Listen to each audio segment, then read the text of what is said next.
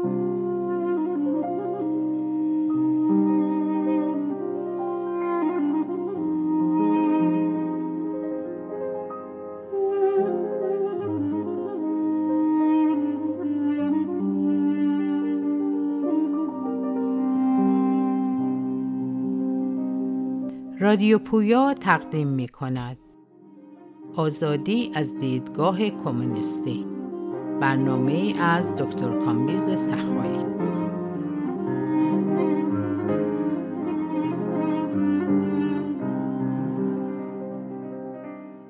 با تشکر از وحید عزیز و رادیوی پویا که این امکان رو در اختیار من گذاشتن بحثامو درباره آزادی شروع می‌کنم. در وهله اول امروز می‌خواستم چارچوب سلسله گفتارهامو ترسیم کنم. که بتونیم نشون بدیم که آزادی و کمونیسم از نظر من چیه و چه ابعادی داره و چطور میشه وجوه فردی و اجتماعی و فرهنگیشو مشخص کرد. ببینید به نظر من آزادی و رهایی از استبداد و اختناق و عقب موندگی صرفا یه امر سیاسی نیست. یعنی صرفا منوط به داشتن یه تشکیلات منسجم و اینجور حرفا نیست. آزادی به مفهوم کمونیستی یعنی از میون برداشتن موانع تحقق انسانیت خود و دیگران. یعنی تعیین سرنوشت و در جامعه ما هم کسی می‌تونه تعیین کننده سرنوشت خودش باشه که اولا خودشو بشناسه و بدونه که کیه و چی می‌خواد. یعنی از نظر روانی آزاد شده باشه. و ناخداگاه شخصی و اجتماعی خودشو بشناسه و بدونه که تو زوایای تاریک و ناشناخته و احیانا خطرناک این ناخداگاه یعنی این دوتا ناخداگاه ناخداگاه فردی و ناخداگاه اجتماعی چه چیزایی پنهونن این اولا. یعنی زمیر ناخداگاه خودش و زمیر ناخداگاه اجتماعیشو بشناسه. ثانیا جامعه سرمایه داری و نقش اون رو تو بیگانه کردن انسان از خودش درک کرده باشه ثالثا به نقش فرهنگ و به خصوص مذهب اسلام در انحطاط جامعه ما واقف باشه. منظور من از این مقدمات اینه که بگم که اندیشه رهایی بخش و کمونیستی به خصوص برای جامعه ما محدود به نقد سیاسی از نهادهای موجود نمیشه و ناگزیره که به ورای مرزهای دیسکورس سیاسی صرف گذر کنه و وارد عرصه های روانکاوی و جامعه شناسی و فرهنگ بشه. به بیان دیگه آزادی فردی و اجتماعی و فرهنگی از همدیگه جدا نیستن و لازم و ملزوم همدیگه. به این دلایل من در اینجا سعی می‌کنم بحثامو در سه زمینه مطرح کنم که عبارتند از زمینه فردی، زمینه اجتماعی و زمینه فرهنگی. در زمینه فردی سعی می کنم با تکیه به روانشناسی کلینیکی و روانکاوی آشفتگی های روانی فرد رو بررسی کنم و ریشه, ریشه های اون رو توی زمیر ناخداگاه نشون بدم. و مکانیزم های عملکردشون رو تبیین کنم در زمینه اجتماعی سعی می کنم با تکیه به تحلیل های موجود از سرمایه داری بیگانگی انسان رو توی این جامعه بررسی کنم و جلوه های مختلف این مسئله رو توی زندگی روزمره نشون بدم. و سوم در زمینه فرهنگی نقش اسلام و عرفان و اندیشه زرتشتی رو به عنوان سه گرایش اصلی فکری در تاریخ و فرهنگ ایران بررسی کنم و تأثیر هر کدوم از این سه گرایش رو توی شیوه زندگی و جهانبینی طبقات اجتماعی مختلف برجسته کنم. یعنی نشون بدم که هر کدوم از اینا زیربنای فکری کدوم جهانبینی هن و زیربنای فکری کدوم شیوه زندگی هستن. یعنی نقش هر کدوم از این ستا رو توی جهانبینی ها و توی شیوه های زندگی طبقات مختلف اجتماعیمون نشون بدم پس با اجازهتون بحث رو با روان و مشکلات شروع می‌کنیم. ببینید روانشناسی و روانکاوی و به خصوص اونچه که محصول ترکیب اندیشه مارکس با دستاوردهای روانشناسی کلینیکیه به ما کمک می‌کنه که متوجه بشیم که فرد چگونه با نابسامانی های اجتماعی دیل می‌کنه. یعنی چجوری نابسامانی های اجتماعی رو درونی می‌کنه و تمایلات استبدادی و ارتجایی و مرد سالارانه رو در ناخداگاه خودش جای میده و ندونسته تبدیل به مجری فرامین طبقات حاکم و مرد سالاران میشه. یعنی به این ما از طریق روانشناسی و روانکاوی رادیکال یاد می‌گیریم که چجوری از طریق زمیر ناخداگاه فرد در عین حال میشه هم زندانی هم زندانبان خودش. و ارتجا از درون شخص بر اون فرمون میرونه.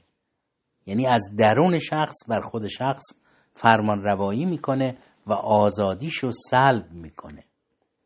فراخود یا سوپریگو وجدان وجدان سرکوبگر شخص هر نوع خودانگیختگی و آزادی عمل و سرکشی رو در چشم اون در چشم این شخص گناهالود جلوه میده. و مانع این میشه که شخص بتونه حاکم به سرنوشت خودش باشه آزاده باشه با مغز خودش فکر کنه تابع اراده خودش باشه تفاوت عقاید رو بپذیره انطاف پذیر باشه. اینا رو تو شخص خود شخص تو خودش سرکوب می‌کنه. و در عوض یه نیروی از درون اونو وامی داره که اطاعت کنه همرنگ جماعت بشه دوگم باشه جزمندیش باشه خشن بشه. حالا مارکس و فروم و مارکوزه و رایش و روانکاوای یه خود رادیکال تر اینا به ما یاد میدن که چجوری فرد رو از چنگال زمیر ناخداگاهش آزاد کنیم. و این, و این امکان رو برای فرد فراهم بیاریم که با انسانیت خودش در ارتباط قرار بگیره و در مسیر تحقق اون گام برداره. یعنی از تحقق آرزوهای خودش وحشت نداشته باشه و ندونسته همدست دشمنا و سرکوبگرای خودش نباشه. این روانکاوی راز توابا رو به ما نشون میده. توابایی که عاشق شکنجهگرشون میشن. ایرانیایی که عاشق سینه چاک اسلامن. کارگرایی که ضد کمونیستن. چقدر ما سیاپوستایی رو دیدیم که مدافع نجات پرستی بودن. خودشون از بردهداری دفاع می‌کردن. چقدر ما مردم مستعمراتی رو دیدیم که یعنی مردمی که اهل مستعمرات بودن ولی خودشون از استعمار دفاع می‌کردن. حتی تو همین ایران خودمون چقدر ما زنایی رو دیدیم که از هجاب و سیقه و این چیزا دفاع می‌کردن. بنابراین شناخت زمیر ناخداگاه و مکانیزمای عمل کرده اون و, و نحوه رهایی از چنگالشون یکی از ابعاد اصلی مبارزه کمونیستیه و یکی از مسیرهای نیل به آزادی و تعیین سرنوشت. بود دوم مسئله آزادی و تعیین سرنوشت رهایی از بیگانگیه که به نوبه خودش منوط به شناخت سرمایهداری و مکانیزم هاییه که این نظام انسان رو به وسیله اون مکانیزما از خودش بیگانه می‌کنه. مکانیزمایی که انسان رو به ابزاری بی اراده در دست نیروهایی تبدیل می‌کنه که خودش آفریده ولی حالا شدن اربابش. مثلا اینکه آدما معتقد میشن که جنگ و بیکاری و بیخانمونی و این قبیل مسائل بلایای طبیعی و خارج از کنترل آدما هستن. انگار که خدا یا یه سرنوشت شومی این بلاها رو به سر ما آورده و خود انسان ها در خلق این بدبختی ها نقشی نداشتن و در رفع اونا هم نقشی نخواهند داشت. در حالی که در پس هر یک از موزلات اجتماعی منافع و حرس و طمع طبقات حاکم پنهانه و به بیان دیگه خود آدما این بدبختی رو به سر خودشون آوردن. خودشون هم می‌تونن از دست اینا خودشون رو آزاد کنن. یعنی این جامعه و مشکلاتی که زاییده اونن ابدی و ازلی و بیرون از کنترل انسان ها نیستن. یعنی این مشکلات در یه تاریخ معینی به وجود اومدن و موجودیت اونا نتیجه توافق یا تمکین زوری بوده. مثلا مردمی که نسل در نسل همونجوری زندگی می‌کردن که پدراشون و پدر و مادراشون در اثر پرتاب شدن به بازار طوفانی و هر دم تغییر یابنده سرمایه داری با این پدیده مواجه میشن که هر روز سلیقه و عقاید و کار و زندگیشون تغییر می‌کنه. ولی هم این تغییر پذیری هم اون تحجری که در چشم مردم طبیعی و بیرونی جلوه می‌کرد هر دوتا محصول نوع خاصی از زندگی هن. که با توافق و رضایت یا با زور به افراد تحمیل شدن. در دوران ما قبل سرمایه داری اونو به سرنوشت و مشیت الهی و این قبیل پرت و نسبت می‌دادن. و به این دلیل تغییر ناپذیر قلم دادش می‌کردن. در دوران مدرن و توی دوره سرمایه داری اونو به تاریخ و اقتصاد و تکنولوژی و علم و اینجور چیزا نسبتش میدن و بازم تغییرش رو خارج از کنترل آدما می‌دونن. اگه دیروز و برای ما ایرانی ها هنوز امروز خدا سمبل همه اون چیزایی بود که خودمون آفریده بودیم و خلقش کرده بودیم ولی حالا حاکم بر ما شده امروز علم و تکنولوژی و پول و دولت بوتایی هستن که خودمون آفریدیم و خودمونم خودمون قربانیشون می‌کنیم. هرچی بیشتر کار می‌کنیم سنگینی محصولاتی که تولید کردیم و بیشتر روی شونه های خودمون حس می‌کنیم. پدیده مثل بیخانمونی از اساس نتیجه تولید وسیع و کارخونه معاصرن و تا پنجاه شست سال پیش اصلا وجود نداشتن. به همین ترتیب بیکاری که اصولا پدیده مدرن و زایده سرمایهداریه. نه بیکاری نه بیخانمونی و نه خیلی از مصائب اجتماعی و بیماری های جسمانی و روانی اصلا طبیعی و به اصطلاح خداداد نیستن اینا همه نتیجه احتیاجات نظام سرمایهداری هم. مثلا بیکاری برای این نظام ارتش ذخیره کار ارزون رو فراهم می‌کنه و در ضمن به شاغلین هم هشدار میده که اگه پر روی کنن و حقوق خودشون رو مطالبه کنن به سرنوشت بیکارا و بیخانمونا دچار خواهند شد و به ارتش ذخیره خواهند پیوست. خب بیخانمونی و بیکاری و پدیدهای مثل این رو مثال آوردیم که یه نمونه از مصائب ناشی از سرمایداری داشته باشیم که بود دوم بحث ما رو تشکیل می‌داد.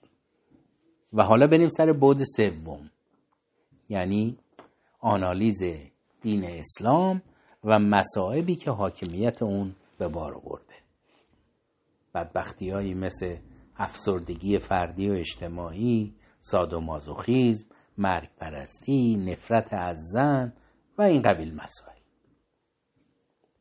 البته اسلام تنها محصول فرهنگی اجتماع و تاریخ ما نبوده و توی این تاریخ چیزای دیگه هم به وجود اومدن که حتی به درجات مختلف دارای جنبه های رهایی بخش هم بودن. یعنی یه, یه چیزایی ما تو این تاریخ و فرهنگ داریم که برخلاف اسلام جنبه رهایی بخش دارن تا حدودی یا خیلی. و به انسان و به آزادگی و خودبودگیش ارج می نهن. مثلا اندیشه زرتشتی یه نمونه از اینا. اندیشه زرتشتی به خرد به آزادی به زندگی پرستی احترام می‌ذاره. راستی اصلا ستون اندیشه زرتشتیه. برخلاف تشیع که دروغ و ریا و تقیه اصلا مبناش رو تشکیل میدن. پس اگر بخوایم که بحث امروز رو جمع جور کنیم و اونو ببندیم باید بگیم که ما این سلسله گفتارها رو حول سه محور فرد و اجتماع و فرهنگ ارگانیزه خواهیم کرد و موانعی رو که در مقابل تحقق انسانیتمون توی هر کدوم از این عرصه ها وجود دارن در این گفتارها برخواهیم شمرد. یعنی مشکلات روانی و روانپریشی و روان نجندی رو در رابطه با اسلام و مردسالاری و سرمایهداری بررسی خواهیم کرد. و بیگانگی شخص رو در رابطه با ساختار سرمایهداری و خرید و فروش نیروی کار واکاوی خواهیم نمود. و خوب و بد فرهنگمون رو در رابطه با آزادگی زرتشتی مدارای عرفانی و خشونت اسلامی مورد تعمق قرار خواهیم داد. حالا در پایان صحبت امروزمون اجازه بدید که اشاره هم به منابعی داشته باشیم که مبنای کارمون قرار خواهند گرفت و کتابایی خواهند بود که در طی سلسله بحثامون عمدتا به اونها مراجعه خواهیم کرد. در مورد سرمایهداری و بیگانگی انسان از خودش تو این نظام تکیه من عمدتا بر آثاری از مارکس خواهد بود که کمتر به اونها توجه شده. مثل نقد فلسفه حق هگل نه مقدمش خود کتاب نقد فلسفه حق. و مسئله یهود که اینا کتابایی که توشون بیگانگی انسان رو در حقوق و دولت مدرن نشون داده مارکس و به انتقاد کشیده. توی این کتابا نهادهایی مثل قانون و قرارداد و شخصیت و پارلمان و سیستم نمایندگی رو مارکس نقد می‌کنه. آلترناتیو اونها رو دموکراسی مستقیم آزادی بیقید و شرط و تعیین سرنوشت می‌دونه. کتاب دیگه ای که به اون مراجعه خواهیم کرد از نظر آنتروپولوژیک حال و روز انسان رو در جامعه مدرن بررسی می‌کنه. این کتاب دست نوشته های اقتصادی و فلسفی نام داره. کتابیه که زوایای روح انسان رو میشکافه و از احساسات و عواطف و خرد اون رازگشایی می‌کنه. این کتاب به سوالای اساسی می‌پردازه که قرنهاست که ذهن انسان رو به خودش مشغول کرده و سعی می‌کنه از زاویه کاملا بدی به اونا پاسخ بده. سوالاتی مثل این که انسان و جهان و خدا چی؟ از کجا اومدن؟ به کجا دارن میرن؟ و یه سری مسائل یعنی اساسی آنتروپولوژی فلسفیه. و بالاخره با مراجعه به کتاب کاپیتال چهره واقعی نهادهایی مثل تقسیم کار، ماشین، پول، استثمار و بیکاری و غیره رو بررسی خواهیم کرد. در مورد روانکاوی و روان درمانی با توجه به اینکه بحثای ما عمدتا مبتنی بر قرائت انتقادی آثار روانکاوا روانکاوای کلاسیک و معاصر خواهد بود تناسب موضوع صحبت منابع مورد ارجاع رو ذکر خواهیم کرد و اجالتا عرض بکنم که سعی من در این خواهد بود که مکاتب مختلف روانکاوی رو عمدتا با هم ترکیب بکنم. و خودم محدود به یه مکتب نمی کنم. مثلا ego psychology و object relation و self psychology و مکتب intersubjective به یه نوعی ترکیب می‌کنم تا اونجا که یه حرفی اینا برای گفتن دارن. و به تناسب بحث هر وقت که به یه نویسنده برمیخوریم منابع اونو خدمتتون عرض خواهم کرد. مثلا می‌رسیم به کرنبرگ. کرنبرگ رو میگم نمی‌دونم.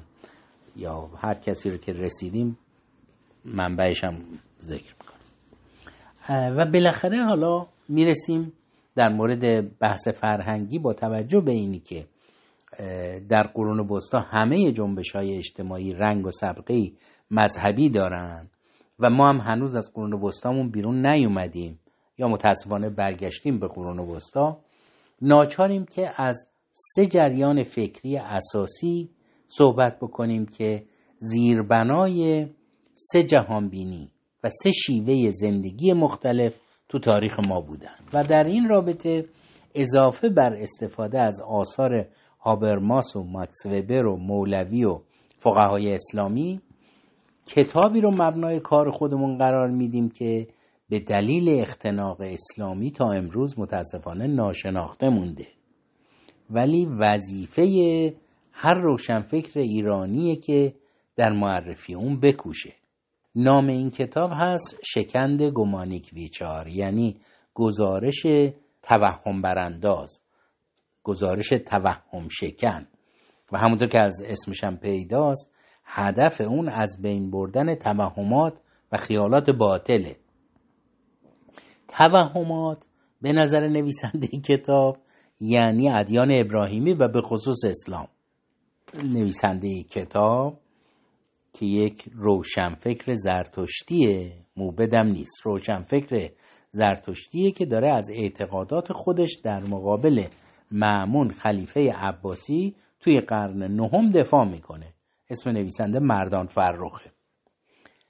توی این کتاب مردان فرخ مردان فرخ با شجاعت تمام خرافات ادیان ابراهیمی رو مورد انتقاد قرار میده.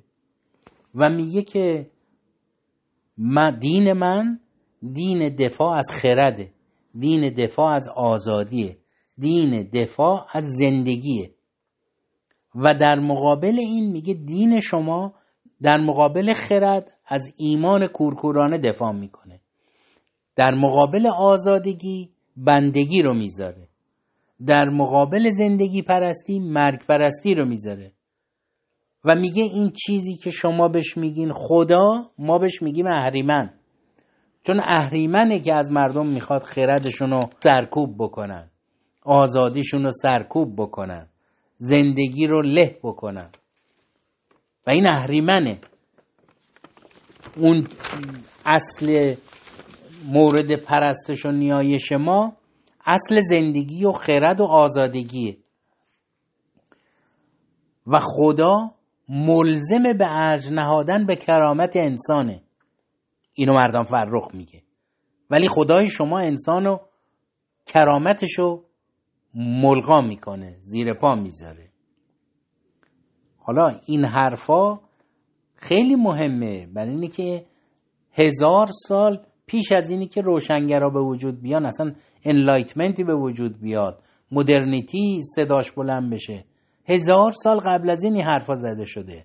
اینجور دفاع شجاعانه از خرد و نفی ایمان تعبدآمیز.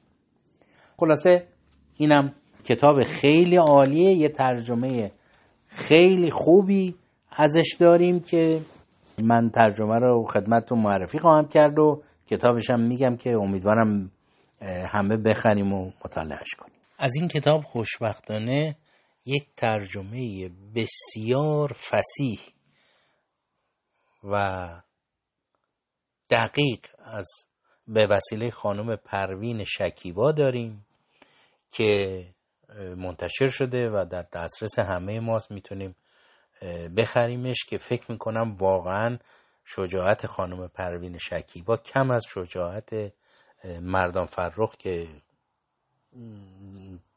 اوریجینالی این مناظره رو جلوی معمونه اجرا کرده کم از اون نداره. چون تو شرایط فعلی خود ترجمه کردن اینم خیلی کار شجاعانه ایه هم شجاعانه هم خیلی کار دقیق و علمی و ترجمه زیبایی این ترجمه ای نیست که هر آدمی از اختش بر بیاد. و من سفارش می‌کنم این کتاب رو همه بخرن. و بخونن یعنی هر ایرانی باید افتخار بکنه به اینی که ما تو تاریخمون یه همچین برخورد شجاعانه آزادمنشانه و راسیونل خرد پسندی داریم در مبارزه و مواجهه با اسلام به عنوان مظهر سرکوب و اختناق و خرافات و عقب موندگی. و یه دفاعیه که این دفاع فقط از دین زرتشتی نیست. این دفاع از آزادی و خرد و انسانیته.